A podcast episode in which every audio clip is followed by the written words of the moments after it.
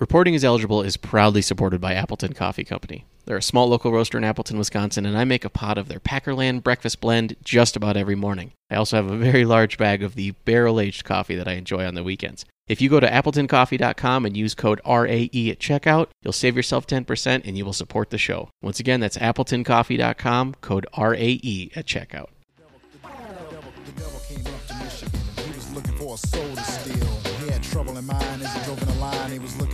Deal. He had a brand new Nissan truck convertible with a portable phone. He had a Kenwood deck that was bumping loud as he stomped in the no parking zone. The devil stepped out with the people on the silver black field suit that was down. But then he turned his head when his eyes got red when he heard this scratching sound. He walked up on a boy on two turntables. This boy was ripping the cut. So the devil jumped up on the back of his truck and said, Boy, let me tell you what. Hey, everybody, welcome to episode, I think, 15 of Reporting is Eligible. We'll go with that. I, I actually did look it up um, yesterday when someone somebody commented that I was going to forget it, and then I forgot it anyway. So I'm pretty, pretty sure it's 15. But that, that's fine. It's about the Eagles and uh, the Lions to come. So um, the uh, the Packers in good shape, just just stomping inferior teams as they show up, which is like every team in the NFL pretty much, uh, except uh, like five. But um, they beat the Eagles bad. The Eagles have no quarterback now. They have two no quarterbacks, and they look pretty good doing it. Um, so I think there's some reasons to be optimistic out of this game. They uh, the defense was in particular much better than they have been recently. We can get into the reasons for that because there are a couple of them. Um, and uh, I, I think there was nothing really bad to take away from this. Offense was dynamite. Aaron Jones was dynamite. Offensive line was dynamite, and the defense was kind of good across the board. Maybe the most complete game they played all season.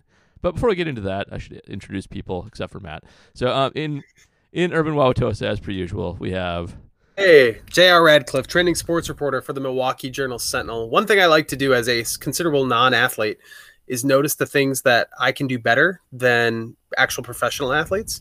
There were a couple brewers over the years I'm pretty sure I could run faster than. Not many, a couple. Johnny Estrada comes to mind. Prince Uh, Fielder. I- a couple this year. Prince probably. Fielder- oh, no, I was not faster than Prince Fielder. No, No, but- that guy, J- Jerko, had probably. See, I know, I- I know Prince Fielder the Tiger, and you could run faster than Prince Fielder the Tiger. the man was a designated hitter for a reason. Yeah. But uh, yeah, I know that I can attempt a tackle better than Packers punter J.K. Scott. Oh yeah. So there were a couple things that went badly. I forgot. About, yeah, it's a love fest, but not on all three phases of the game. Yeah, but yeah. Uh, but that's okay. I'm sure we'll talk about that. and in Colorado, Sean Menenga's greatest fan is. ah, yes, what a segue. oh, what's happening, everybody? My name is Matt, but you can call me Matub, meme weaver for Acme Packing Company, and general Twitter rabble rouser. And before we move on too far into the show, we will be doing a giveaway through our show's sponsor, Appleton Coffee Company, on our show's Discord. So, Paul, if you could leave a link to the Discord in the show notes. I will do so. Um, it's fun. The Discord's fun. I'm surprised at how fun it is. Um, it is like a good comment section, which you know it's like an oxymoron. It may explode the universe at some point. So Well, it, it has become the de facto comment section. yes. Um, in case behind the scenes, Acme Packing Company, um, SB Nation changed their commenting system, and it's terrible. So Matt came up with a different, better one, and got everybody to join it. good, good work. Well done. Well, the, so the, the the thing is, is is SB Nation is under the Vox umbrella, and this is a Vox wide change, and most of Vox's content is not blog style, or at least not community style, Yeah. and so it's designed to be a it's designed to be like a news comment section, not a community comment section. So it's good at what it does, but it's it's a poor implementation for SB Nation. Yeah. Okay, that's probably enough inside baseball. Let's go back to talking about garbage special teams. Um, and let's utopian let's talk about actual baseball. Every utopian comment section, by the way, ultimately fails. There, it is just a government that cannot stand. Yep. Eventually, the poison seeps in. oh, it In the words of Thomas Jefferson, if men were angels, no comment section would be necessary. That's exactly what he said. By the way, on the Discord, if you have a question for the podcast, there is an RAE question subfolder, and you can ask it there. And a bunch of people did. So, um, thanks for that, everybody. Yeah. All right, so let's let's not start with special teams because it's depressing, and we have a bunch of questions about it, and we can rip on J.K. Scott for 15 minutes later. Um, let's let's start with uh, like Darnell Savage, who has been good for a few games in a row, and I want to start there because I have a theory about why. But uh, his interception was great. Um, i- and you know we were we've called him athletic haha a few times when he was having a bad first part of the season. all three of his interceptions have been pretty skilled interceptions. This was Mhm. this is a bad throw by Jalen Hurts. Um, I thought his arm was hit it might have it might have been, um, but because uh, it was floppily. it was not a it was not a strong throw. It was a it was a lackadaisical throw to the outside. But he had to stop on a dime, made a great diving snag of it, and um, I, I can't remember the last time I saw an interception by a Packer quite that athletic. Maybe Chandon last year actually had one, but it's been a while. I was I was gonna say Charles Woodson. Charles Woodson maybe. That's three in two weeks for him. Now, quarterbacks notwithstanding, they they throw it up, but he has performed and actually hauled it in. The Packers have struggled getting turnovers, and he looks really, really good. So, um, my theory on this is uh, related to a tweet I saw. I think it was Fennel, but I could be wrong. That this was the first game in a while that they actually were more than half of their coverages in man coverage, and uh, people have been beating down the door for Pettine to go more man and less zone, especially on third downs and third and longs. Um, just because if you have a pass rush, the idea is to get them to throw the ball into coverage, and that's what creates interceptions, and seems to be happening a little bit more. And uh, there are a lot of d- defensive backs who are just better in one than the other, significantly so. And I do, I do kind of wonder if Darnell Savage is more of a man safety, where that's where you kind of get to freelance and play center field a little bit more. When you're playing zone as a safety, you have to guard a zone. That's like your job. You can't just go after the ball if you see the ball go out. Um, and the way that he kind of reacts to throws makes me think this might just suit him better. So um, that that's that's my theory. And if they keep doing that, I think Darnell might turn it around at the back half here. And with Raven Greene's uh, injury, Again, I was, I, I was, yeah, but it's inevitable. It you is. have a dude He's who weighs small. as much. He weighs as much as a wide receiver, and he's playing uh, middle linebacker. It's going to get hurt. But I was hoping that we would get to see Darnell Savage as the money backer, as opposed to. uh, I mean, who is it going to be now? It's uh, Redmond. I don't, yeah, it's it's Redmond probably. Um, I I want to see Darnell Savage cover tight ends and slot receivers and and the middle of the field as opposed to a deep zone. yeah, I'm on board with that. That would be great. Uh, whatever This the- is oh, go ahead. you- you're talking about people who've clamored for Pettine to go man instead of zone. Is that correct me if I'm wrong? Because honestly, this stuff starts to elude me a little bit. This is where I'm not as as keyed into this as most people. The that's what the players are asking for, right? They're asking for Pettine to simplify things to enable them to just go after the quarterback, and I presume that comes equipped with sort of a man's, you know, a man framework, right? Yeah, uh, that is allegedly, uh, maybe not allegedly. The players did ask for that. Uh, so this is uh, this is going to be a terrible story. I apologize in advance, but so I, I have uh, everybody's played football at some level, and I've played football only at the lowest possible level. Out, you know, outside at a park with. Could you tackle better than J.K. Scott? on that play? I at least can throw my body in front of somebody. So. Could you at least take a step toward the man with Yeah. the football? Also, is it J- is it J.K. Scott like six three? Like, is Six it four, like a- six four, he's like- five. He's a large tall. person. He's a large. Just like person. lay down, lay down, and put your hands on his feet. Yeah. Yep, indeed. It, it would have been good. So, to, to continue, so I've, I've played quarterback in like beer leagues and stuff like that, and just uh, I don't want to oversell my my quarterbacking here because I'm not a good quarterback. I I my my chief thing is that my arm is so bad that I can't just throw bombs all day, and too many beer league quarterbacks get into the habit of just tucking it deep. And so you know I'm good. I'm like Gardner Minshew. I can throw ten yards down the field, and I don't get tempted to try and take too much. Anyway, point being is this: like every once in a while, you run into a team that plays zone against you, and if you're not the guy who just tucks it down the field, and you realize that there's a zone, all you have to do is wait two seconds, and like somebody will just pop open. it's it's really just a patient person's, or it's an impatient person's defense. And if you have any time at all, like people find holes in it so easily. It's it's I understand like some of the concepts behind zone, especially like zone blitzing, where you trick a quarterback to throwing to a zone where it doesn't think there is a guy because a guy dropped back. Like I get all that, but man's always struck me as just inherently a better defense. It I'm sure it's more fun to play. Like you just follow a guy around and you try and stay with him. Um, it, it seems like just a more aggressive defense and much more prone to get turnovers. I think the downside is is it's viewed as a way to get torched deep more frequently because if a guy beats his man, um, there's not always people you can you can steer safeties away from the area and things like that. But like uh, I think that's usually a trade off worth making. Um, I'd rather get beat deep quick than than cut to death all the way down the field with a crappy zone that's got it- 15 yards. It's also funny that Pettine is the zone guy because zone is better against the run. And Pettine's terrible against.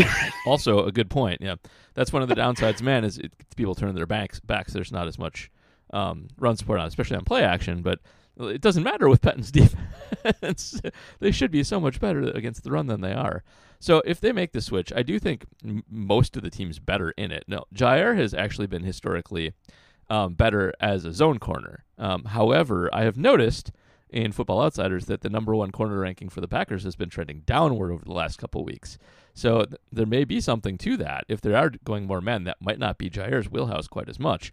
Um, Kevin King usually pretty good. Chandon actually pretty good in that too. So, um, and Chandon's rankings are still quite good, by the way. Um, so I I know defenses tend to like to play man, like the people on the field, and it they seem to be good at it. Like this was a good game, so I hope they keep bringing it out and do it repeatedly. I I don't know. I, I don't like zone. I don't like zone in any sport, not basketball, not not anything. Just, uh, basketball was better when they outlawed it. Isn't baseball basically zone defense? Uh, They're trying to get rid of that, there's no there's no men to ki- to to, to defend. But I'm just saying, is it is it baseball just nine people playing zone? yeah, it is. I mean, it's just a zone. That's the whole game. Is a zone. when there's no offensive players physically in the field, it's hard to play anything else. It is. There is no way to play man-to-man defense. It'd just be people sitting on benches, and that's no fun for anybody. Um, you talked about Savage, a couple other guys that really popped in this game. Kingsley Keke looking awesome, picking So up two sacks. I know I know Keke wasn't like the main the main guy on one of those sacks and just kind of cleaned up, but like looking great. So Rashan Keke's- Gary looking good. Man, that's a good front right now. They're looking they're they're playing the part. Keke's legitimate solo uh, sack. I at first I thought it was a stunt because he came in so fast. Yeah. I was like, "Th- that's got to be a stunt. He came in as a free rusher. No, he legitimately just Okay. beat the brakes off of his man. It was a guard, I think. Um, he threw this like double jab step, club hand swim move That thing. It, swim it was awesome. That swim move was like the best pass rushing move anybody's done on this team in a while. Like, He he was doing a Davante Adams line release. yeah, it was really good. um, he does. He flashes every once in a while. He might actually be something. Like, I, I think Keke might just need time and some practice because he's got massive power. Every once in a while, he'll just ball rush people to death. And he seems to be developing some actual moves, which would be a nice trend. um, but uh, this was also not the best offensive line, and uh, both like Hurts ran himself into a few sacks. That and uh, Wentz just man, he, he is a he just gets himself killed back there. Just So tentative, man. It's crazy to watch him play quarterback. Is Wentz legitimately one of the worst starting quarterbacks in the league currently? Like like thirtieth or worse. except for the fact that he's officially not a starting quarterback anymore. Yes. Yes, he is. Um, But he- prior to that, he I, I've never seen a guy quite look quite so obviously broken as, he looks. Uh, it's really kind of sad to watch. Like this is you know losing your ability to throw to first base level, um, broken on his part, and I- I think he is one of the worst quarterbacks in football at this point. Uh, Kyle Orton quit on his team the same way a dad leaves his children without telling the children that he's leaving. He legitimately said, "I forgot my wallet in my locker." Went back to get it and left without telling anyone. And Kyle Orton looked like a better quarterback in his last game than Carson Wentz has looked all season. He did. I I feel like he needs to go to like some kind of intense like multi-week QB school to relearn how to play from scratch. Like he needs his own Well, drive But line. they need or a something. they need a quarterback in Dallas, right? I suppose they do. Um, The Mike McCarthy QB school. Do you see McCarthy with another quote about rushing attempts? How he has a goal for rushing attempts. I wrote it- twenty attempts. the first thing I ever wrote for Acme Packing Company was about how stupid that was. It was in twenty. it was in 2014, and he's still saying the same stupid crap. After making all this, you know, noise about spending time with PFF and learning about stats, it's the same old garbage from him. Like, what did he even do? Did he just get tips on how to sleep over at Jerry's house properly? Like, it, th- there's they should fire him, right? I know he's owed a billion dollars, but they should get Did rid you- of him immediately. I can't Did you guys see that? Uh, yeah, he's terrible. But did you see the Lombardi graph that's going around this week? No, no, I did not. Uh, Vince Lombardi said the magic the magic number for offensive Oh, I saw uh, that. Yeah, when you when you combine completions and rushing attempts and it reaches 50 you win well the uh it was like the win percentage of offensive plays is it, it's a um there is a peak and it's like 53 offensive plays of completions and rushing attempts. So maybe McCarthy's just going for his 20 rushes because his quarterback isn't going to complete 30 passes. A little uh, a little disappointed with how they again disclaimer i really i liked mccarthy when he was here Mhm. it, it does appear that maybe there was something wrong with with the way he was doing things more so than i kind of thought there was when he was fired but i was really hoping that dallas would rise up in the east and because the packers right now are trending towards being the number two seed and they would play the well wait actually now that i say that that's not true they wouldn't they would that uh division Dallas- winner would be the three yeah. or the four seed. But like I was dreaming of a scenario where the Packers beat the Cowboys and then McCarthy gets fired, and the Packers are somehow the guy that ushers uh, ushers McCarthy out of Dallas. But if they make the playoffs, there's no way that they're firing McCarthy either. That's a very good point, and yeah, they're not going to be able to play that the East anyway. At least not until not unless they win a game, and they're they're not going to do that. Um, right now, they get the Vikings, which is a little scary. So I'm hoping that they can Yeah, rise up. but but if it's one. not them, it's the Cardinals, and I don't know if you want them any more than you. I mean, the Vikings the Vikings could lose to anybody too. I, I I mean, the Cardinals could too. They're six and six, but like I don't know. I don't know which team I'd want. well, can't the Buccaneers actually? Aren't they in that spot right now? Aren't the Cardinals out right now? Yeah, the Cardinals are the first team out. So if the Vikings fall back a game, I'm saying the Cardinals would rise up into the seventh spot. All right, I guess I, I'm not putting it past the, the Vikings to actually move up a spot, and th- well, then you get you get the Buccaneers, and that's no fun. No, either. I meant if the Vikings fall out, though, then Yeah. Arizona would Arizona's be the team no, to take that. no fun for the Packers either. So, the, getting that one seed is really important for them. They have the super easy path to the Super Bowl if all things hold and they do that. They get s- probably Seattle in the second round if that happens, and they'll destroy Seattle. Oh my Uh, god. Yeah, they're in good That shape. Seattle team too. is What the hell happened in Seattle? Did everyone just figure out that they suck? They were they were very Russell, um, Russell in defense, and now they don't have a defense, and Pete Carroll manages like they do, and they don't, so it doesn't work. He's dumb. He's Russell is not on every game. Pete Well, Car- Pete Carroll Pete Carroll calls that like cover three shell with your number one corner and man coverage like nonstop. Like that's all he knows how to do.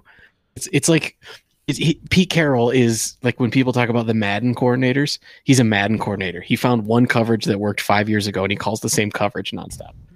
He totally does. He's going to be Mike McCarthy in like a year or two. Um, people are going to be like, "How did you ever coach a team?"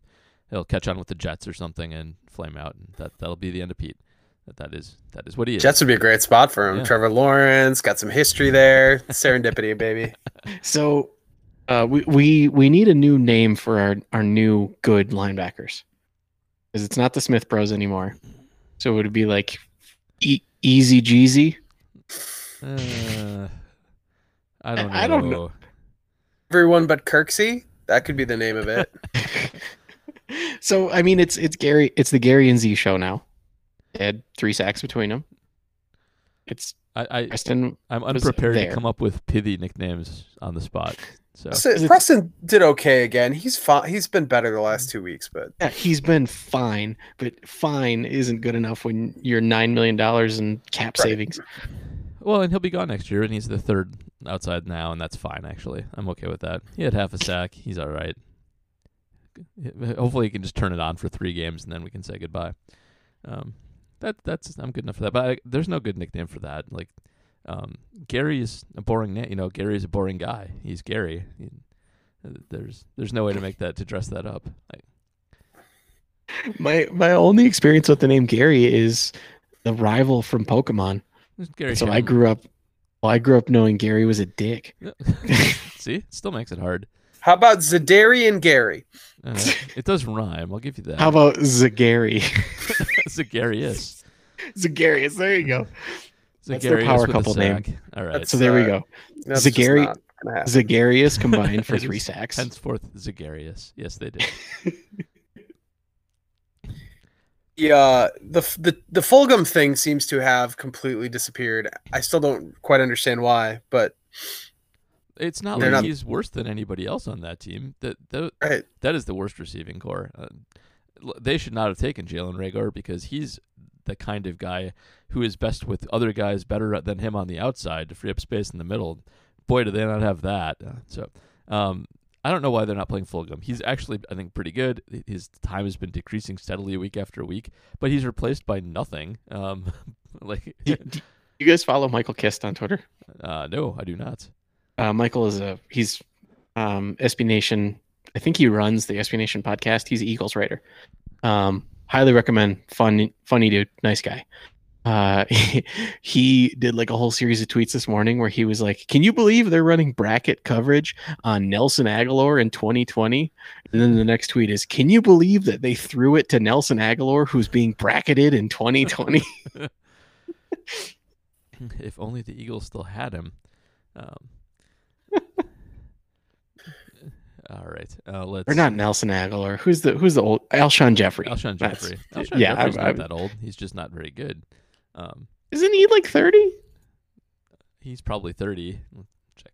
Uh, Alshon Jeffery's problem is just he's he's MVS and always has been. He catches under fifty percent of his targets and he only runs deep routes, and you can't build an offense around MVS. So that's the Eagles' problem in a nutshell. Let's see. At, at least all the Packer offensive players were awesome. So there's that. The Eagles actually have a good defense. Uh, they are let down by their offense constantly, and came in ranked medium, like 16th. But given the fact that their offense always puts them in a bad spot, not too shabby. Yeah, he's 30. Good call. Um, So would you say that they're medium well? yeah, medium well. Don't JR hates, Don't- JR's pointing his thumbs down and making a face. Um, Yeah. thumbs down me. Uh, that, I thought that, that pun was, medium rare.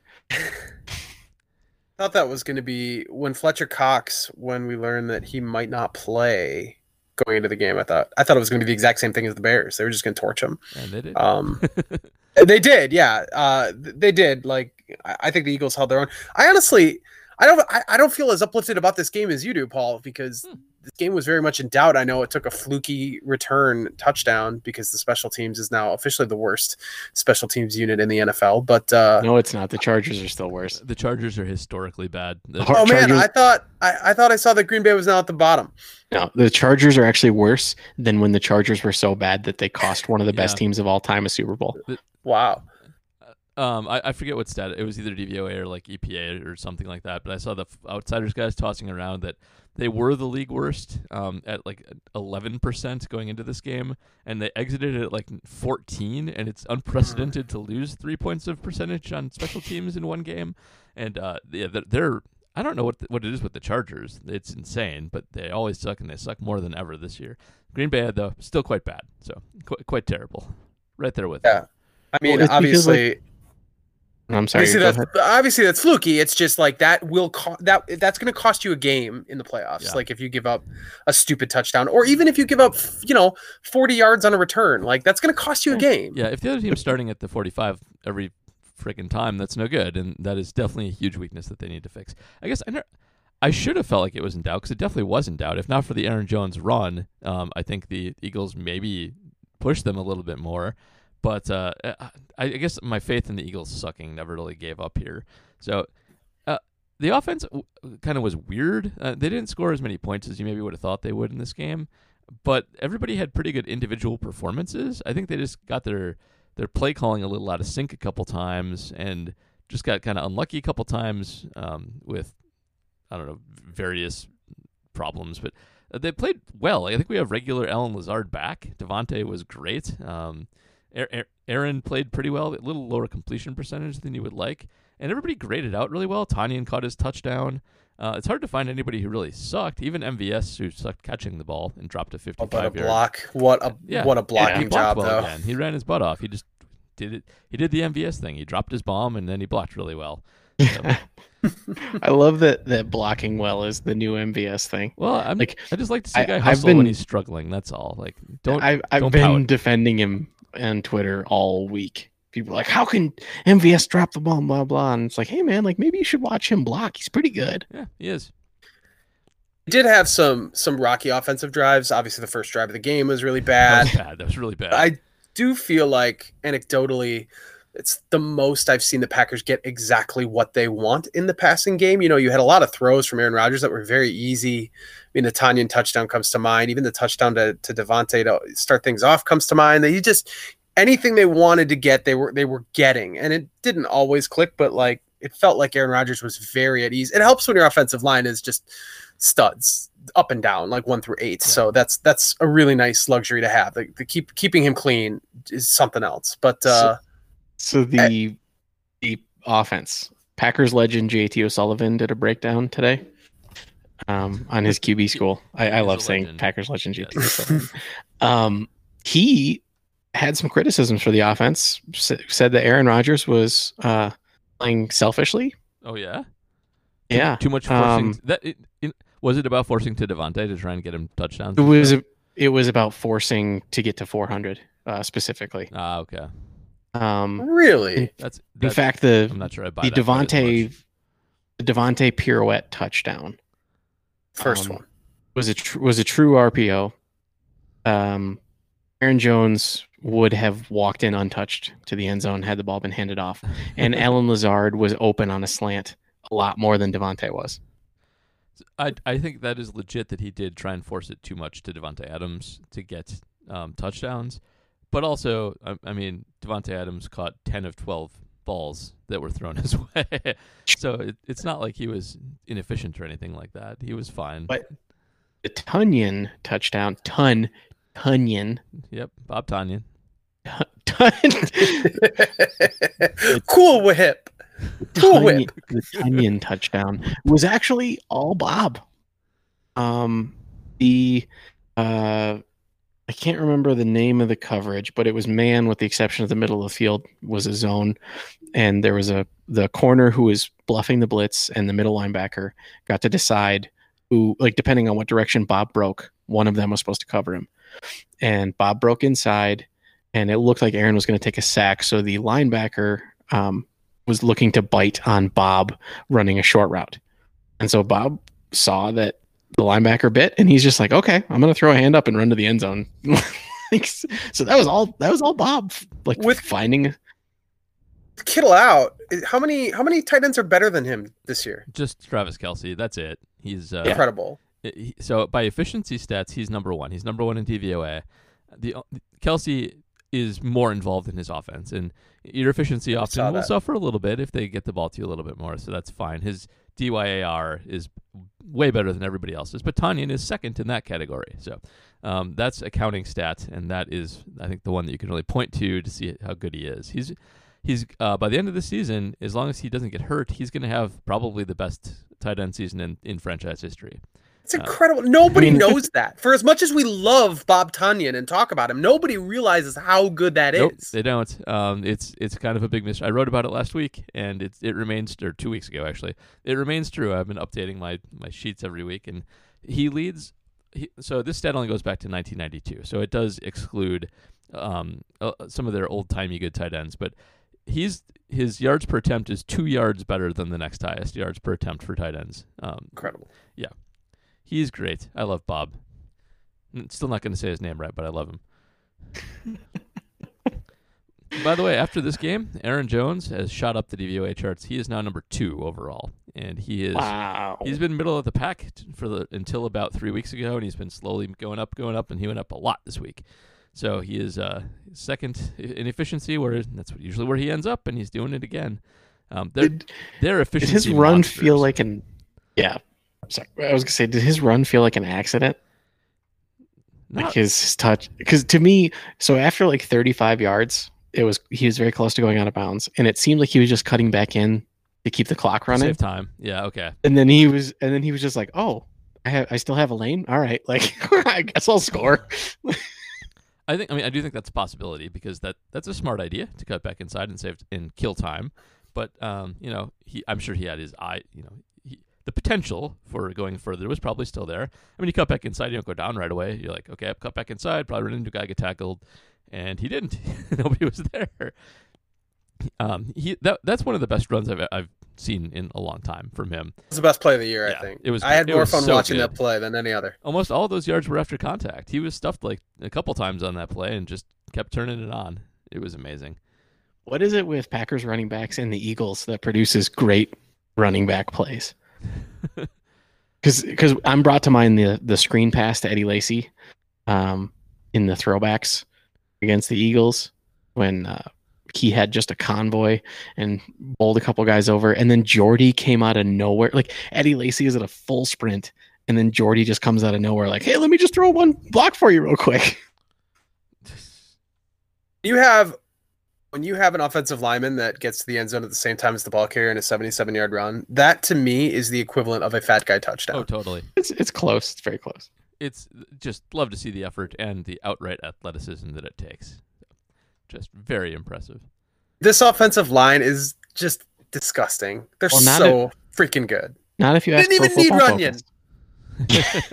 They did Didn't not- even need John Runyon. That's true. They did not. So why why is there such a disparity between the way Pro Football Focus grades out the running and the way ESPN grades out the running, blocking, run blocking? Th- so this it, I don't actually have a good explanation for this, and I'm not totally sure. Um, other than that, PFF grades are kind of garbage and um, rely a lot on very subjective grading from people who aren't necessarily that good at it. Now that said, they're not useless, and they're right more than they're wrong. Um, but they both try and isolate running back um, production from offensive line production. That's the goal of the metric and of PFF in grading. So it's not like you can just point to to Aaron Jones and Jamaal Williams and be like, oh, they're making their own yards and that's making the line look good. Like that that's not the case here. That um, so the fact that there is a disagreement, really, what it comes down to is somebody's wrong here, and we shouldn't discount the possibility that it is ESPN because ESPN has put out quite a few garbage stats themselves. QBR being the most prominent. Um, here's the thing, though: the Packer running game is good and has been good, especially good for a couple weeks now. Um, and yeah, Aaron is good and is always super efficient, but it's hard to believe PFF's grading given how productive they actually are. So ESPN's probably right. Maybe there's a medium in there a little bit, but I suspect this is a case of PFF not understanding assignments. Um, the Packers use a lot of offensive linemen. It's a lot of different calls that go into that, and this is this is probably one of those where they're just outright wrong and don't know what's going on. That's my my best guess is that they're just dumb. P- PFF has good analytics people. Their scouting people still not great. Is what it is. okay. Well, do you have a better explanation? No, I don't have a terrible explanation. I was just gonna say, uh, watch the game, nerds. Dude, correct me if I'm wrong though. This is still sort of a little bit like defense in baseball. It's still a little bit of an untapped well of knowledge. Like it's it's hard. Offensive line evaluation is hard It definitely because there is so much that goes into it. The outside the outside eye almost never knows exactly what they're supposed to be doing, and it's it's in its trenches. You don't get good looks at what happens. It's really hard to tell. That's and true even too. running backs. Did did you guys see the uh, contentious tweet with Leonard Fournette? I think it was last week. There was a play of Fournette. It appeared that he had a pretty good running lane, and he ended up getting tackled for like a one yard gain or something. Um, the laymen watching it were like, "Wow, that guy's vision is terrible," but the uh, film grinders that were watching it were like, "Oh, the linebacker had eyes on him and he was trying to goad the linebacker into a block before co- going into his running lane or something like that. And so it's like at this point, we're all just guessing. We're all just guessing. yeah, we don't we don't know. We don't know anything. So. Uh, we we, mm. we do know that it's Tavon Austin time in Green oh, Bay. we know 'cause, uh, that. We definitely didn't know get to play in this game, but with Tyler Ervin out again, sad, Very sad, sad. sad, trombone. Uh, let's uh, let's get to the Tavon Austin of it all. Man, I was gonna make a nihilist Arby's joke, and then you go. To, it's like we're all just guessing. None of this matters. Eat Arby's. Eat it, Arby's. I'm I'm I'm here for the positive slant. No, I mean don't get me wrong. I, I love I love the uh, the nihilist outlook at all times, but I think Tavon Austin was maybe in danger of not ever seeing the field, being becoming the uh, Ryan Grant of this year. Uh, shout out to Ryan Grant, shout out to Ryan Grant, uh, the other one. who is definitely a real person. Yes, definitely a real person. um, and I think this is the only way he maybe gets on the field because without without if Ervin's there, there's no place for him at all. But Ir- Ervin's going to miss some time, maybe the rest of the regular season. And uh, so Tavon Austin gets a shot, and should be exciting because Tavon Austin is a crazy freak good athlete, especially uh, just outright speed wise, and um, we should we should at least get a show out of this, if nothing else. Also, just the fact that it's not Darrius Shepherd is just a huge plus. Um, Hey, speaking of Darrius Shepherd, did you see who got elevated to the active roster today? Uh oh, I you know what? I, I was busy and I, I saw you Henry guys. Black. I saw you guys make. Hen- oh, Henry Black Henry got Black. activated. yeah, Henry Black, my my choice for. I wonder if he can return kicks. Well, maybe Tavon will get hurt during the game and we'll find out. well, we had Chandon returning punts. Yeah, he, not shifty, but caught the ball. So Right, but he's he's our he's our number really number two corner, I guess you could say. I, Like I would say he's the number two corner. Yeah. I don't I don't want him returning kicks. I can't Malik Taylor just do all of it? What? Malik is shifty, man. I don't know what He's got a little twitch to him. I, I think we do have to come back to the, the fact that the special teams coordinator isn't very good and Mm. is especially bad at picking people to do these jobs it, unless they're forced on him um, you know billy beane style uh, so yeah uh, th- that's that's really i think it he's not I, I don't get that reference. oh um in money really in moneyball Oh, oh the, the the Chris Pratt gets benched because he he's not a first baseman. that's right exactly Okay, okay. you got it well done and so billy trades away carlos pena so that he has to play him even though carlos that actually happened. Yeah, that really happened. Um, fun fact that I'm telling you in the movie is Carlos Pena actually pretty good and uh, probably better than Scott Hatteberg at first base and hitting. So, um, not not Billy's best move. Yeah, it wasn't a good move. Also, as far as I know, the timing on that is a little bit dramatized. Like, I'm not sure it was quite as. We don't also know what was in Art Howe's head, so it's possible that Art Howe was completely on board with it. It's uh, whatever. It's a it's a good movie. yeah, It's a great movie.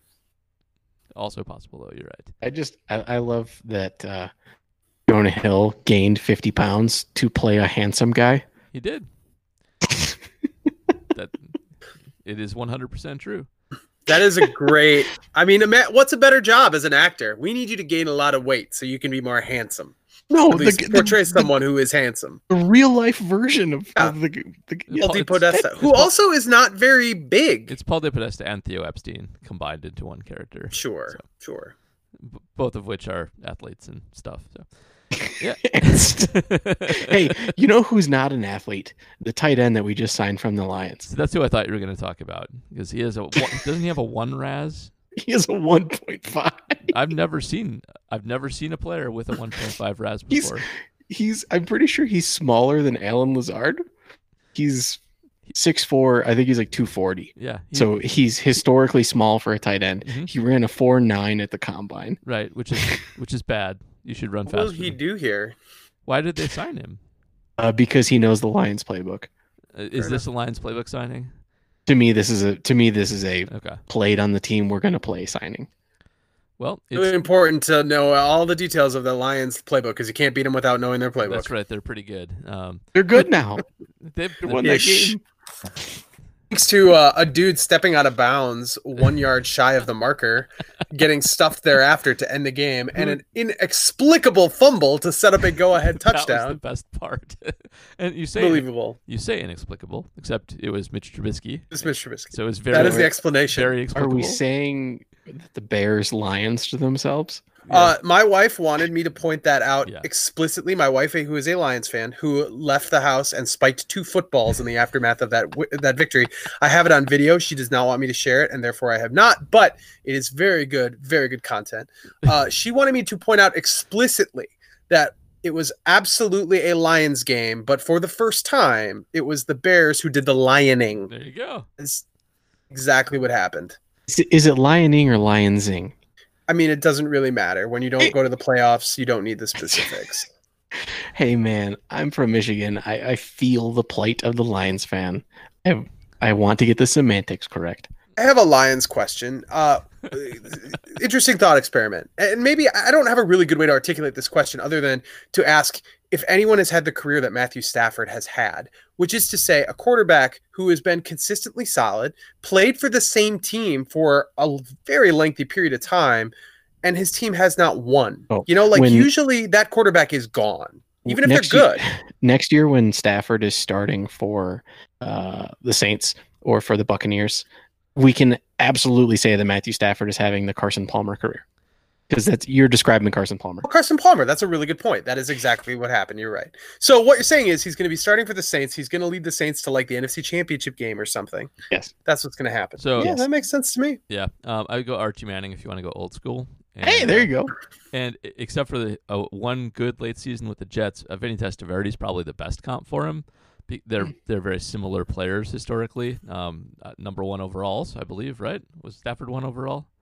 Uh, Yes, he was out of Georgia. Yep, and uh, you know, just stuck on awful teams for the vast majority of their careers. Big arm guys, um, and yeah, Believe Vinny, and you may know this better than I. I have a trivia question, a sports trivia question. I believe Tom Vinny Tupa. Testaverde Tom is Tupa. the only quarterback who is top five in three different NFL franchises in career passing yards. Uh, I don't know off the top of my head, but that I don't either, but I'm pretty sure that's right. sounds But right. 90, 99% of the time when there is a trivia question involving Vinny Testaverde, the answer is Tom Tupa. I don't know if that applies here, but Tom Okay, Tupa so- is still a very so good answer. Vinny Testaverde was playing on a very good Jets team coached by Bill Parcells Yes, he was. and exploded his Achilles in week one. that did happen. It was very sad. And then Tom Tupa, the punter, came in and, and played. Tom Tupa. Tom Tupa was the backup. Yeah, that's that's a thing that happened for sure. Somebody had asked me, I'd say that guy's a punter, Tom Tupa. He was He was he was a punter. Yeah. Oh, he was also their okay. backup There it is. So so what has he got? Jets, Browns, and Buccaneers. Uh, Bucket, Buccaneers, Buccaneers, Browns, and Jets. I'm Okay. almost positive he's top five in three different franchises, and that would make sense. I mean, well, he only spent three years in Cleveland. the Cleveland. Browns but- are the big one, but the Browns are the Browns, so it makes a lot of sense. Um, and he had decent season. No, those are pretty bad. Well, that's, that's the Browns for you. I mean, yeah, and, and we're talking, we're probably talking about the new Browns, so that might count there too. So we we need a video version of this podcast because the viewers need to watch Paul's face as he reads Brown's stats. ew, ew. I mean, they're Gross. oh, Jesus. They're What the gross, fuck? man. They really are gross. They're just uh, they're such a bad franchise. Are they gonna? I love how we're trying to talk about the Lions and we're just like, God, the Browns. Let's look at Vinny Testaverde's stats. Let's look him up fresh. I forgot he was with the Browns. Even it's, uh, Ah, so so Detroit.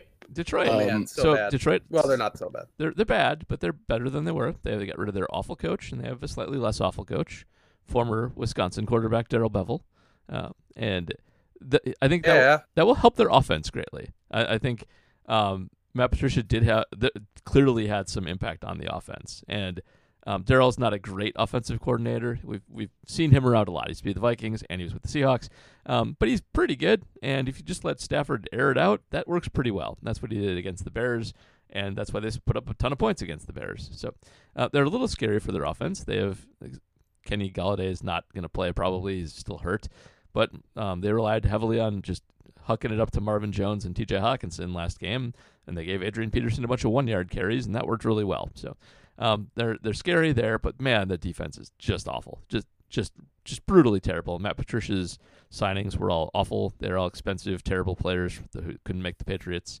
That's still true, and the Packers should score like I don't know, 50, 60 points on them without too much trouble. Um, so there's that. They're, So they're to still bad. To get a check mark off the RAA checklist. Yep. To refer- reference the rundown. Uh, Paul's third point, third bullet point against the Lions. Bears scored 30, so no worries. That's the sentence. I- I- with Mitch Trubisky, Can that was quite the feat. Can you imagine the Bears scoring 30 points against an NFL team? Because that happened. I don't know how, but it did. So you're saying the Packers score 50? I think 50, 60 easy. They're like two X, two X Bears, right? That's I think an over under of 40 is actually fair. Uh, of just the Packers. they should get over 40. Yeah. If they, yeah, Okay. anything if they don't get 40 against the Lions, that's a that's a loss in my book. Oh, come on.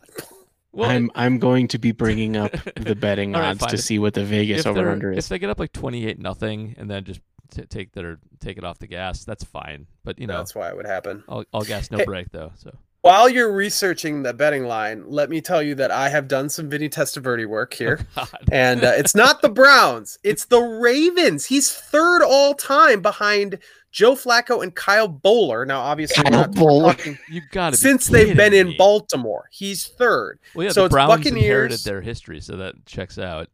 Um, Right. So Buccaneers, Jets. He's uh, I think he's fifth in the Jets history.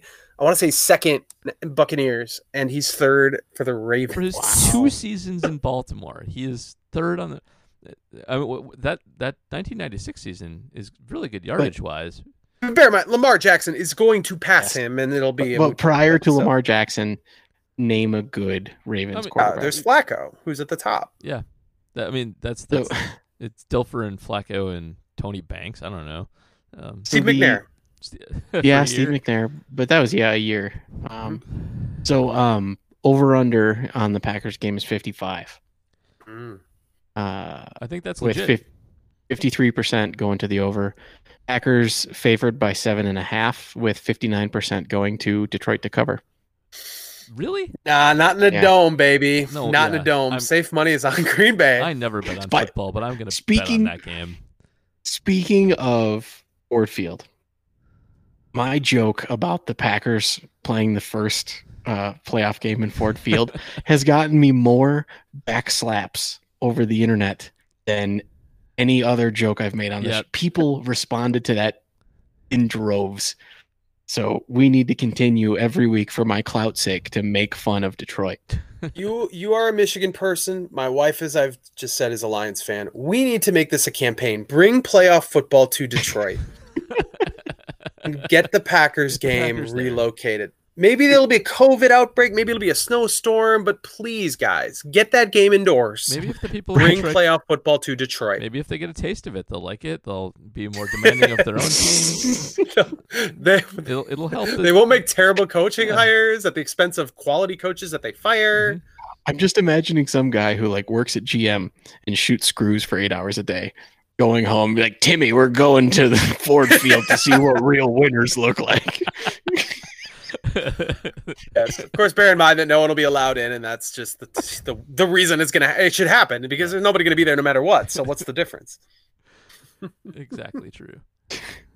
If the Lions Ford Field fall, is dope. Ford Field is Great dope. venue. It's great. It's, uh, It's a great stadium. Yep, it is very good. It's well, it's right in the middle of downtown. It's really cool. It, it's a great little sports area they built down, down just right there. It's good. Have you guys ever experienced the Silver Dome? I never went. I, I've I've driven by it and seen all the Volkswagens parked in the parking lot, but um, that's it. So So the I have uh, I almost bought it, but I've other than that, yeah the it, the Silver Dome by the way for people who don't know sold for just around two hundred fifty thousand dollars. Yeah. Um, and I post sale uh, played an ultimate frisbee game in the Silver Dome. I don't know how I didn't tear both my ACLs. no kidding. I don't know how Barry I don't know how Barry Sanders didn't tear both his ACLs. That is the worst single like I have played in backyards with potholes in them that that I felt safer playing on. It it is a concrete floor covered in a quarter inch of carpet. Or it was. I should I should Yep. speak in past tense. JR, It do you, know, do you know the Volkswagens at the Superdome story? Yeah, yeah, Alright. um, uh, yeah, and I feel like we've driven by as well, but I I can't picture it. I don't even know. All right. I, I don't know. But yeah, so anything is an improvement over the Silver Dome. Absolutely. Even though the Silver Dome still, I believe, holds the world record for the largest uh, attendance for an indoor sporting event. Really? Hmm, good for them. WrestleMania, WrestleMania, WrestleMania two, three, three, Three. The famous one is Yeah. three. uh, Hulk Hulk Hogan, Andre Andre. the Giant. Yeah, yeah, It will- buddy. Will always be the venue where Brett Favre got his first playoff win. Ah, so it is. Should we do some some questions and Sure. get out of here? So Well, did you want to? talk Was there anything more we wanted to say about Detroit? I feel like Ah, I feel like don't we should at least acknowledge the the avenue by which the Packers could lose this game. I Oh, like it when you sort of break it down. What what has to happen for the Packers So- to lose this game? it's really hard to see them losing this game. Like it's it's a toughie, and uh, I think we have to go with the most agonizing way, which is Adrian Peterson kind of going crazy, which is possible. Um, Most agonizing way happened ten years ago when Aaron Rodgers left the game with a concussion. Well, that could happen too. I mean, if Aaron gets hurt, that's how. But um, if they got into a shootout, um, and they're capable of putting up points in a shootout, and uh, just something goes wrong, and they're in a dome. Like I don't know how the offense is going to get stopped. It would take like a Davante injury or a, a an Aaron injury. I think. So I, here's I'm sorry. my I just night- don't see it. I'm. That's why I said I'm going to bet on this game. I can't see a plausible. Um, my nightmare Detroit scenario. outcome. Okay. Uh, Lions, Lions either return a kick very, very deep, opening kickoff, or they return it for a touchdown. Lions end up scoring a touchdown on their opening drive. Packers either go three and out or throw a stupid interception. Lions then score. Packers team down two two scores completely shuts down and shits the bed. I, I guess, Okay. but that's not down enough to, to do that though. Like I'm just saying. I think the Packers down by two touchdowns is a very different team than the Packers up by three.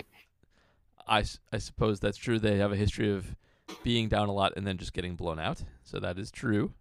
It's just at no point would you feel like you couldn't come back on the Lions. They're Their defense You'd is so think. bad. Yeah, I would think. I'm co- I'm very confident in this one.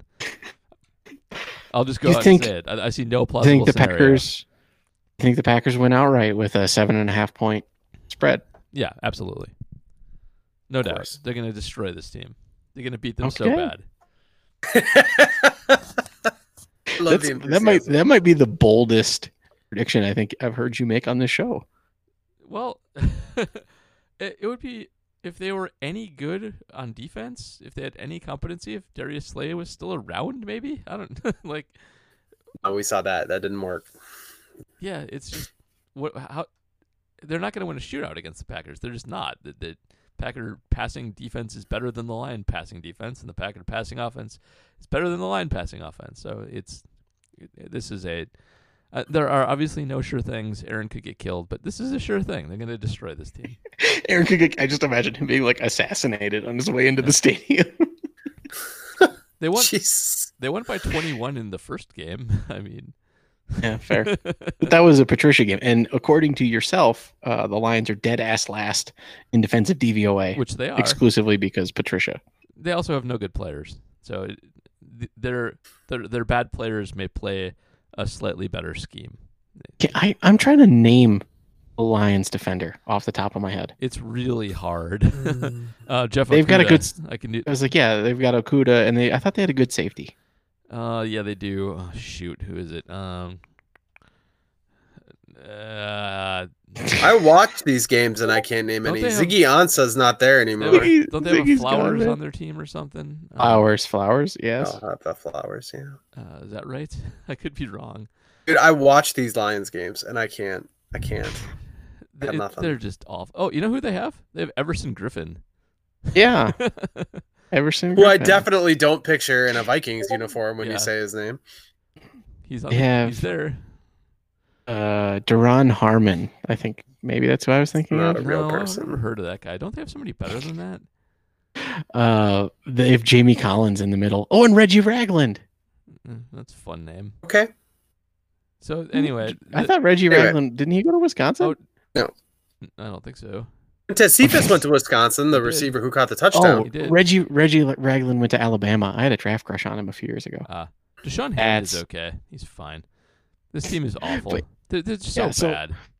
I- I, should add a caveat here. I've very vocally, um, you shouldn't say someone's good because you know their name. Okay. but- I think that this is the exception that proves the rule because, like, I can't name a goddamn starter on the Lions. if you were a Patriots like, fan, you could. Do you remember Wes Welker? Like, like, like Packers Packers fans were Wes crapping there. But uh, the the Wes Welker hype, like Wes Welker to Green Bay, Oh yeah, and it was it was specifically because everyone knew his name, even though he was three years past his prime. Yeah. And and and that's my point. okay. Fair enough. Yeah. The moral is don't get expatriates ever for any reason. Especially when they're coaches. hmm Do not. Do All right. First question from Matt Van Hoevelen off Twitter. Can I resubmit mine from last week? With Rodgers' improved play, it looks like Jordan Love may have had a tougher path to may have a tougher path to a starting job in Green Bay. Predictions for what happens with Jordan Love over the course of his rookie contract. Also, any practical difference between Ervin and TA Tavon Austin. Um. I mean, I think oh, Ervin no- can catch a target more than thirty yards downfield. Yeah, there's that. I'll probably yeah. well, but but Ervin But got hurt running the first ten yards of that route, so like I don't know what what the difference is. It's just straight line speed. Uh, Like Ervin is a more versatile player. He's a more useful offensive player. Austin can do a lot of the same things, but he's a more explosive kick returner. But he's a less crafty route runner and like with the ball in his hands. He, he's a he's a flyer with some agility. Ervin has great agility and is not a burner. That's that's the difference. Hmm. And I'm just run Tavon Austin like like just run mesh, just mesh every every down that Tavon Austin run mesh because he's gonna get open. Give him the ball. it's fine. I think it's also you got to point out too. Ervin isn't is there f- not to even necessarily do stuff. His the, all that pre-snap Yeah. motion is just a threat of something, That's and you got to have the right guy to do that much. And I think Ta- Tavon Austin can do that. totally can do that. Lazard was the Lazard was the jet motion guy after Ervin was out. Um, Yeah. as he is. But they have struggled getting that to work with Yes. with Ervin out. Austin can do all the stuff Ervin can just fine. I, he should never be catching a pass though. Uh, swing pass fine, but just jet motion sweeps and things like that. Keep it simple for him. Um, I, I, I think that that it's fine to target him within ten yards. Yeah. Um, and as for Jordan Love, um, I mean, yeah, um, Aaron's having a great bounce back season. If he keeps playing like this for a couple more years, he's not going to have a starting job and he'll be shipped out Jimmy Garoppolo style. And that's where this lies. Um, but as much as we love Aaron this year, and that this is likely to continue because he's not that old, it's worth remembering. Like Brett Favre had seasons like this near the end of his career too, and then he had garbage seasons too. So it's not like a a sure thing that two years from now Aaron is still playing at this level. I would say it's pretty likely at this point. I think he's taken to the offense. He's not taking a bunch of shots. Um, yeah, he's really developed his old man game this year, and kudos to Aaron for doing that.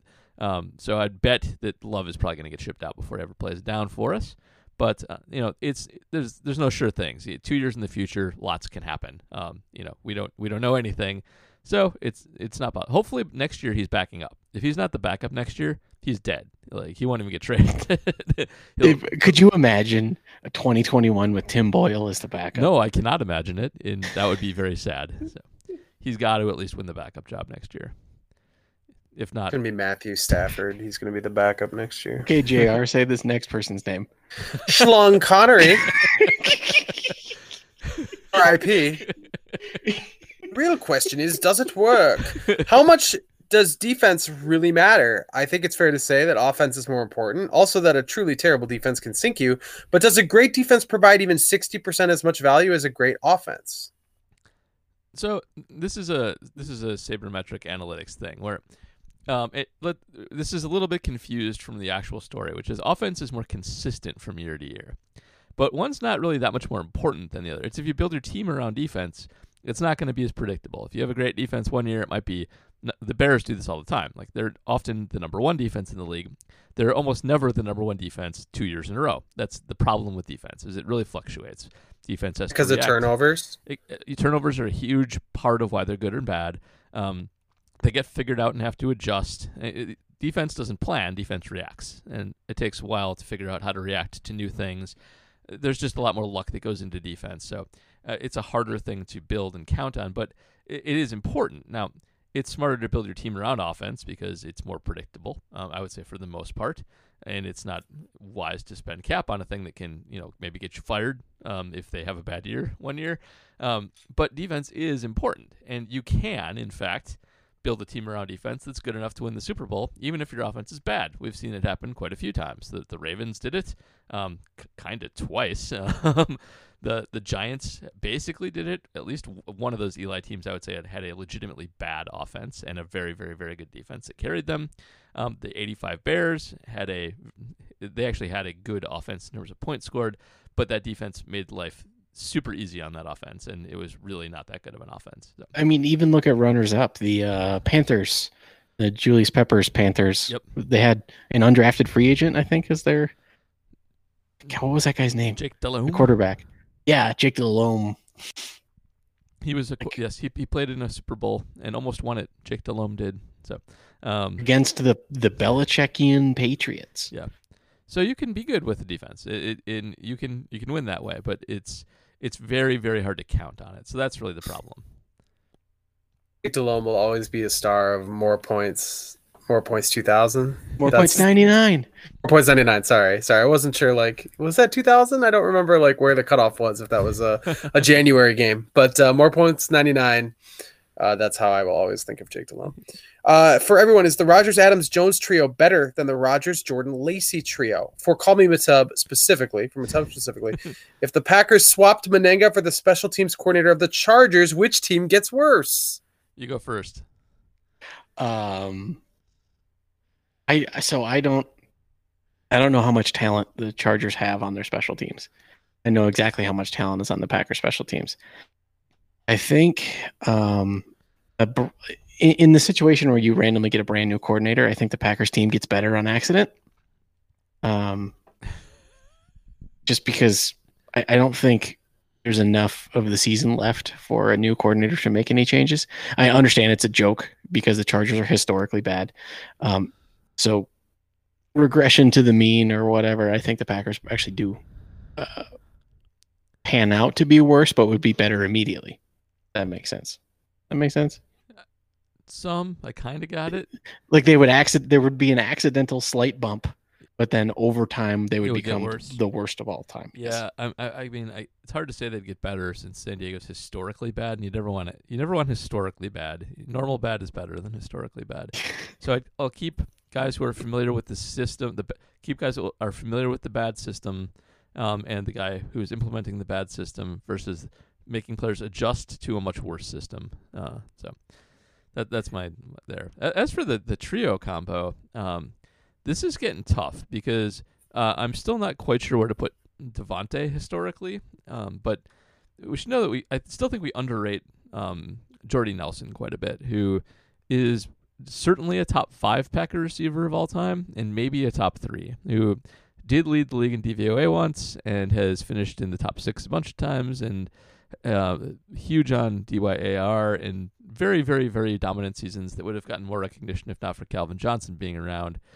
But I also take Aaron Jones over Eddie Lacy, but running backs don't matter. So um, I'd go Rodgers Jordy. Um, though, you know, Adams is still in his prime and young and can still make me eat my words a second time uh, if he keeps on the trajectory he currently is on. I think that what I like about Jordy is that there's a deep threat component there that I don't know if the Packers really have. I mean, obviously we know MVS is a deep threat in in principle, but uh, and, and Adams could be, but like that's not where Adams' specialty is. You know, he's the guy you want when it's first and goal on the five, and you know when you need a couple to- when you need a couple yards through the air, and he can make great. He's obviously very good. Like Jordy had that deep threat to him that I think it'd be nice if the Packers had that right now. That would be the one thing that could really even put them in another another stratosphere. Yeah. part of what made Jordy great as a deep threat was beyond being a good deep threat. The connection with Rodgers Totally. that, that Davante also obviously has. Uh, Jordy was phenomenal at beating cover two. There's a there's always a slight gap. Like if you can beat if it's let's say it's cover two man, and Jordy beats his man off the line, there's a s- very small window between where you are covered by the corner and where the safety picks you up, where you enter the safety zone. And Jordy made his money in that tiny little gap because Rodgers knew he was going to be open. Rodgers threw him a bullet, and Jordy made the safety miss. That's eh, that's something that we are missing this year. Mm-hmm. Um, Definitely. It's something I don't think Davante can do. But what about Aaron? I mean, is Aaron still that guy? Like, obviously, Aaron's having a great year. Is maybe going to win MVP. He's going to at least finish second at this point. Um, maybe maybe Adams is the right guy for this stage of, of Aaron Rodgers' career. But then I think you've got plays like like the MVS drop.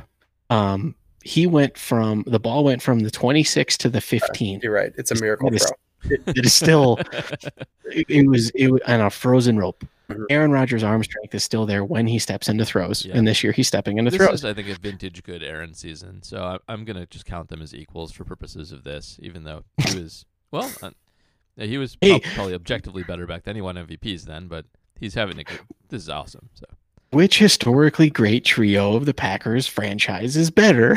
this, this is a fun conversation. yeah, Uh, in the same vein. Oh, by the way, uh, as far as special teams, like J.K. Scott, I don't know if that guy's back next year. Oh, Like this is this He's has been a rough look. Yeah, I've been Twitter defending Rooney. him. I'm done. I'm done. Yeah. Yeah. I, it's bad. It's Twitter bad. Rooney, if you if you had to keep either Pettine or Mennenga, who do you keep? This is from Same question. Yes. In in in the words of Garrosh Hellscream, I choose death. It's going to be crazy when a team that goes to the NFC Championship game gets a new defensive coordinator and a new special teams coordinator. You're just like, man, what were they good at? How did that work? So also, I was hoping that there was going to be some kind of hilarious Browns connection to the Charger special teams coordinator. Um, his name is George Stewart. Prior to working in in the Chargers franchise as a special teams coordinator, he was the Minnesota Vikings wide receivers coach from 07 to 2016. Wow. Wow, that's a hell of a tenure. Yeah, That's- not not 10, 10 seasons Huh. to a team that traditionally hasn't had good wide receivers outside of Randy Moss. I don't think that's true. Who, who was who was Stefon good for them in that? Oh yeah, I An- guess 2016. Anthony Carter, Cris Carter, Jake Reed. Um, I should rephrase in that The- time period. yeah, that's that is a well. T- okay, I think they still had some good receivers even in that. Sidney They time. had- they had Rice. Sidney Rice, who was very very fast. Yeah, Um, who Sidney Rice playing with Brett Favre came within, I think it was 10 yards of setting the record for most yards without a touchdown in a game. what a He had, he had record. like he had like 209 yards without a touchdown. He got tackled on the one three times. Um, the record I think is like 215. but Hey, Adam But- Thielen, I guess, but again, Yeah, I, I don't even know how far. Yeah, but if he ended in 2016, um, you're not getting the best of digs there. That's true, but And also you were you were you're not like part of his Right. meteoric Defend. rise. All right. Michael asks, "What is Savage doing different these past couple weeks?" Oh. Maybe he's watching film. we kind of talked about that one a little bit though. I do think a lot of it has to do with the man the man zone dichotomy, and just breaking on the ball versus having to defend going backwards. Uh, I think that's just huge. So I yeah, I think what you said is interesting. Like, as as this team has uh, Super Bowl aspirations, it could be it's Savage who's going to make these plays, maybe more so than Alexander. Yeah. And you're going to have a lot of people that are like, "What happened to Alexander? He's just not as good as he used to be." Whereas Savage rises up, or another, you're going to have a, a playmaker back there. That's pretty cool.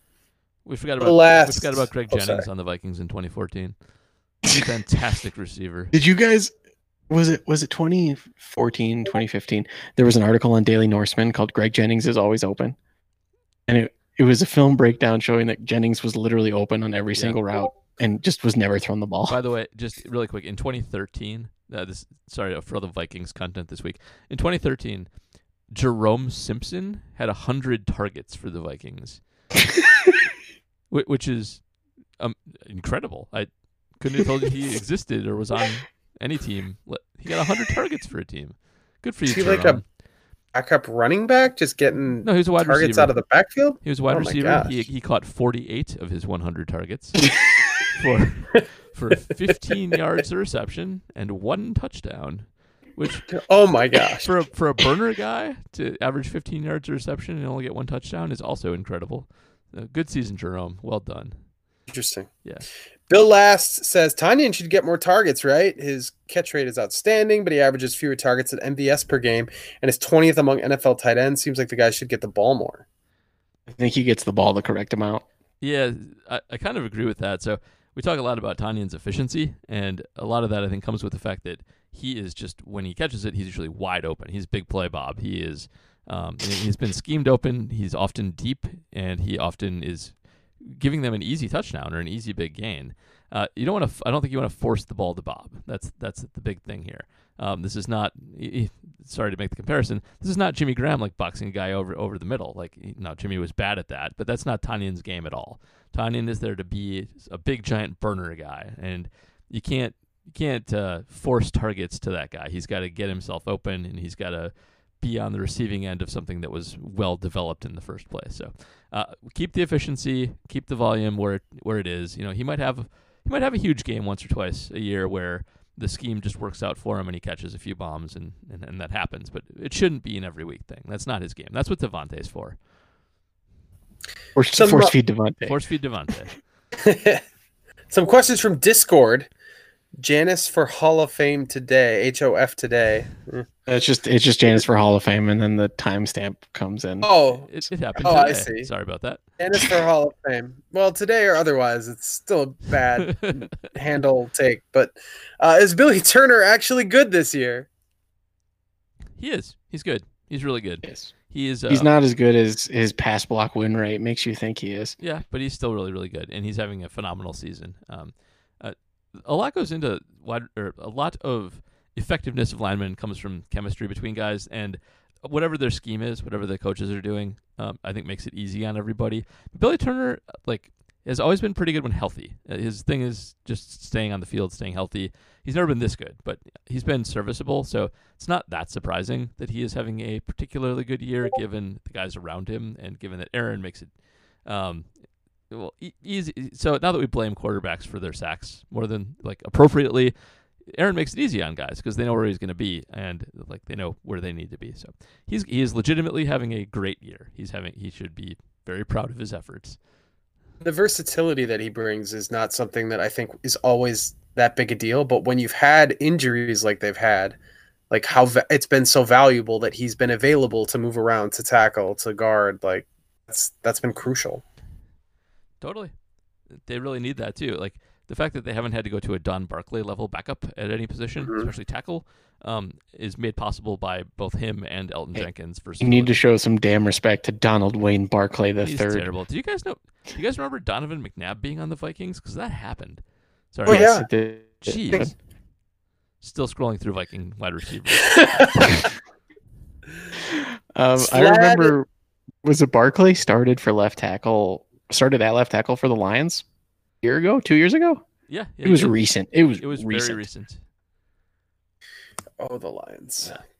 They're- Because I remember, oh, sorry. Chelly. yeah, team- say that say that name. Vlad Chelly. What am I saying out loud? Vlad Chelly. I, I, I can't say. Hey, Svlad, Sw- Sw- Yeah. Swalad, Swolad. Yeah. Uh, please tell us how to say your name in Discord Okay, for the so- next time you ask a question. I actually thought you were setting me up here. I thought there was something hidden, like you know, no, I, I uh, c- I can't. like say. Schlong Connery that you wanted me to say. Just, uh, okay. Incredible. Slad Chelly. Why do teams still throw wide receiver screens? When was the last time it worked? They work against the Packers every week. So they work when there's a coverage breakdown, and that's when you should throw them. When a guy is legitimately playing far off, or when a guy has failed to cover somebody, or when you know that a guy's you like pick up a guy's going to blitz instead of cover his receiver. That's when they work. That's when you should use them. They shouldn't be a staple of your offense where you throw to a guy you know is going to be covered by the cornerback standing right in front of him. And that's where the Packers screw it up all the time, and that's why it works against them. Because other teams do the proper thing, and the Packers just force it to Davante. So that's the answer.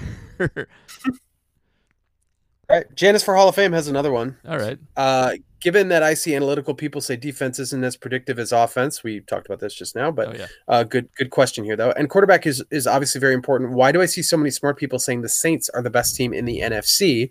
Uh, the Saints do have a quarterback, but he's an aging one when he's healthy, and right now they don't even have him. because they're doing well and scoring points in spite of their current quarterback They are. situation. That's really comes down to that. And there are quite a few smart people also saying that they will flame out if Taysom has to play an important game, and that's true. Um, I, I think the league's close to figuring out how to defend them with him in there, and uh, th- it's a it's a huge liability. I, I think most people do understand that Taysom Hill is a big liability, and if they don't get Brees back, that they will not go that far in the playoffs. So What's Yeah. the situation with Brees? I haven't seen it in a while. He He- broke 18 ribs. I know that. he should yes. retire. Yeah, that's the thing. It, yes, this part I know. It's will he play again in 2020 that I'm interested in. I'm pretty sure he can't even legally take the sleeping medicine that he peddles because it would kill him. So he's not ruled out. I do know that. Um, and at some point, it'll just become a matter of pain tolerance. So I think they are hopeful of getting him back. I believe. trying to look it up real quick, but I'm not 100% sure on that. Um, Paul's over here Googling how much Toradol can you take before your kidneys shut down? uh, let's see. Remains. Uh, well, he has no time frame. So th- okay, I didn't miss anything. There just is no time frame for him his return. So, uh, I mean, rib injuries are really. Uh, he has a lot of them, so it's not just about pain tolerance. He needs structure to keep his heart from exploding, but uh, they become about pain tolerance pretty quick. So, um, they haven't ruled him out. He's not done for the year, but he should be done for the year. I doubt they'll have him back for the playoffs. That that injury was just on that schedule where I think they could potentially take a loss. Sorry, it's Eagles this week, Vikings following the Chiefs. So Eagles, Eagles, Chiefs, uh, Vikings, Panthers. Not terribly daunting, Yeah. uh, but uh, no, I, I do. I mean, I feel like the Saints are definitely going to take at least one more. the Chiefs are going to beat them for sure, and the Vikings. I will bet on the Vikings winning that game too. You also told me the Falcons would, though, Paul. You let They me down. were so close. There's they, felt they the Falcons also lions to that game away, which maybe we should change to the Falcons at this point. They have been the professors of Well, the Lions the, this the difference being is the Falcons tend to do it on a bigger stage. Yeah. Like they did it in the Super Bowl and they've done it a bunch of times since. All right.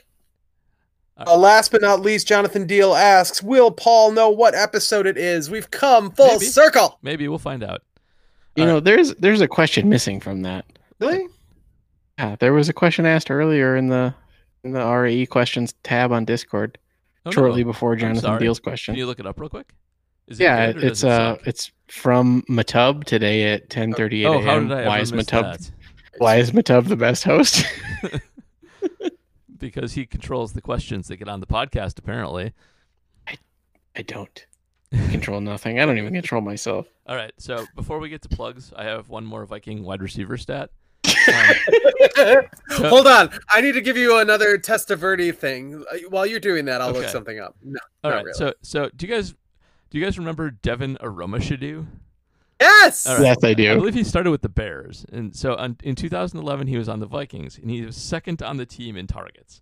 Percy Percy that. Harvin led the team in targets with 121 targets. Devin Aromashodu had 84 targets. He was second. Tell tell me how many receptions he had. Take a seven guess. targets. I'm gonna guess fifty. He had 84 Uh, targets. 42. 42. He had 26 receptions on 84 targets. He, he caught 31% of his targets. I When the quarterback threw it away, did they just assign it to Aroma Shadu? Maybe I don't know. Um, that's that is absolutely insane. I've never seen anything even close to it before with that sample size. Who's the quarterback for the Vikings in 2011? First year Uh, after Favre. I think it's Ponder, isn't it? It's Ponder. Ponder started 10 games. Mc- McNabb started six, and our good friend Joe Webb started one. Oh, yes. The Joe Webb game. So that wasn't that season. They were three and thirteen this year. I don't know how they have seventeen starts listed on it, but they do. Be rich, be well, maybe Joe Webb started out wide for the first play of the game or something. Oh, that's actually a good call. Maybe he did, and then he, he went was a back to quarterback. wildcat. That would make sense actually, because he did play wide Yeah. receiver. That's probably what it is. The Vikings uh, averaged uh, a negative 109 point differential that year. Duh. That is The, rough. but not even the worst in the league. Not even close to the worst Tough. in the league. all right. Tough look. So First The year after Favre. Rams, yep. the Rams were minus 214. Jr. Did you get your Vinny st- stat? No, I was. He was joking. Oh, all I have no interest in more Vinny Testaverde think- knowledge if- tonight. If people want to sum up this entire podcast in one sentence, it's before we go, I got one more Vikings wide receiver stat. or Vinny Testaverde was a Raven. I, I miss Uh, Devin Aroma top should three It's such a good name. There should be It's more great name. fantasy teams based on his name. I feel like that's an Uh, untapped Mohamed well. Sanu is is was still lingering about the NFL orbit. That's a good name. That's that's sort of the Also, uh, carrying the torch. Did you know that Devin isn't his first name? No. It's it's Gbolahan. Well, G B O L A H A N. wow. It's a lot. It's a, it's a big name. That's a lot going It's on it- there. It's a whole lot of names. doesn't quite have the cadence of Kabeer Gbaja-Biamila. Yeah. There's, I know that's sync- a that's a can of worms. We don't need to we don't need to dive in there. syncopation. Yeah, let's not talk about him. Um, all right. So that that will do it for us before we get out of here. JR, any plugs? Uh, it was Lions week, uh, which made it a, a nice time to drop the uh, the next in my 2010 series, the Lions 7-3 win over the Packers at Ford Field. Rodgers concussed. What a fascinating two game corridor for this season. The Matt Flynn games, Yep. both losses, but both super interesting, super interesting games. The Lions game because it was so awful, but then the Patriots game the following week, which the Packers should have been blown out, and they managed to, you know, they were knocking on the door on the 15 yard line when the when the game ended. So like it was a crazy within within a few points. So it was a crazy crazy couple games. Uh, I don't know how the Packers made the playoffs that year, guys. I mean, they they totally should not have made the playoffs. It's just in, incredible, Well, it's all the- incredible series of circumstances. It's Well, all, remember, the, it's all kids, DeSean the- Jackson's punt return, right, JR? No, the, God damn it. oh yes, I'm so glad you brought that up, Paul. Uh, that will be mentioned. Uh, you might be surprised to know in Week 15 when they uh, when the Packers Patriots game is broken down. There there is a mention of DeSean Jackson's punt return and the uh, circumstances that that would cause everyone to misremember how that went. But uh, but, yeah, uh, aside from that, I did look at the Packers tiebreaker situation. I, it's pretty simple. Like you just most most likely scenarios that it would be between the Packers and the Saints, and uh, if the Packers gain that game, they'll be the they'll be the top team in the in the NFC, and if not, uh, it'll be the Saints. So I looked at a couple other scenarios, less somewhat less likely uh, tiebreaker scenarios as well. That's at jsonline.com, packersnews.com, and uh, yeah, that's all I got right now. I'm doing a big story on the zoo, some zoo animals, the Milwaukee County Zoo that I'm working on. So Saw the polar bear. Very nice. yes, uh, yes, snow lily. They have some elderly elderly animals at that at that zoo. Animals at that zoo. They really do. They got three elephants that are all 39 years old, which is which is impressive. Yeah. Uh, a turtle that's fucking 100, 100 year old turtle.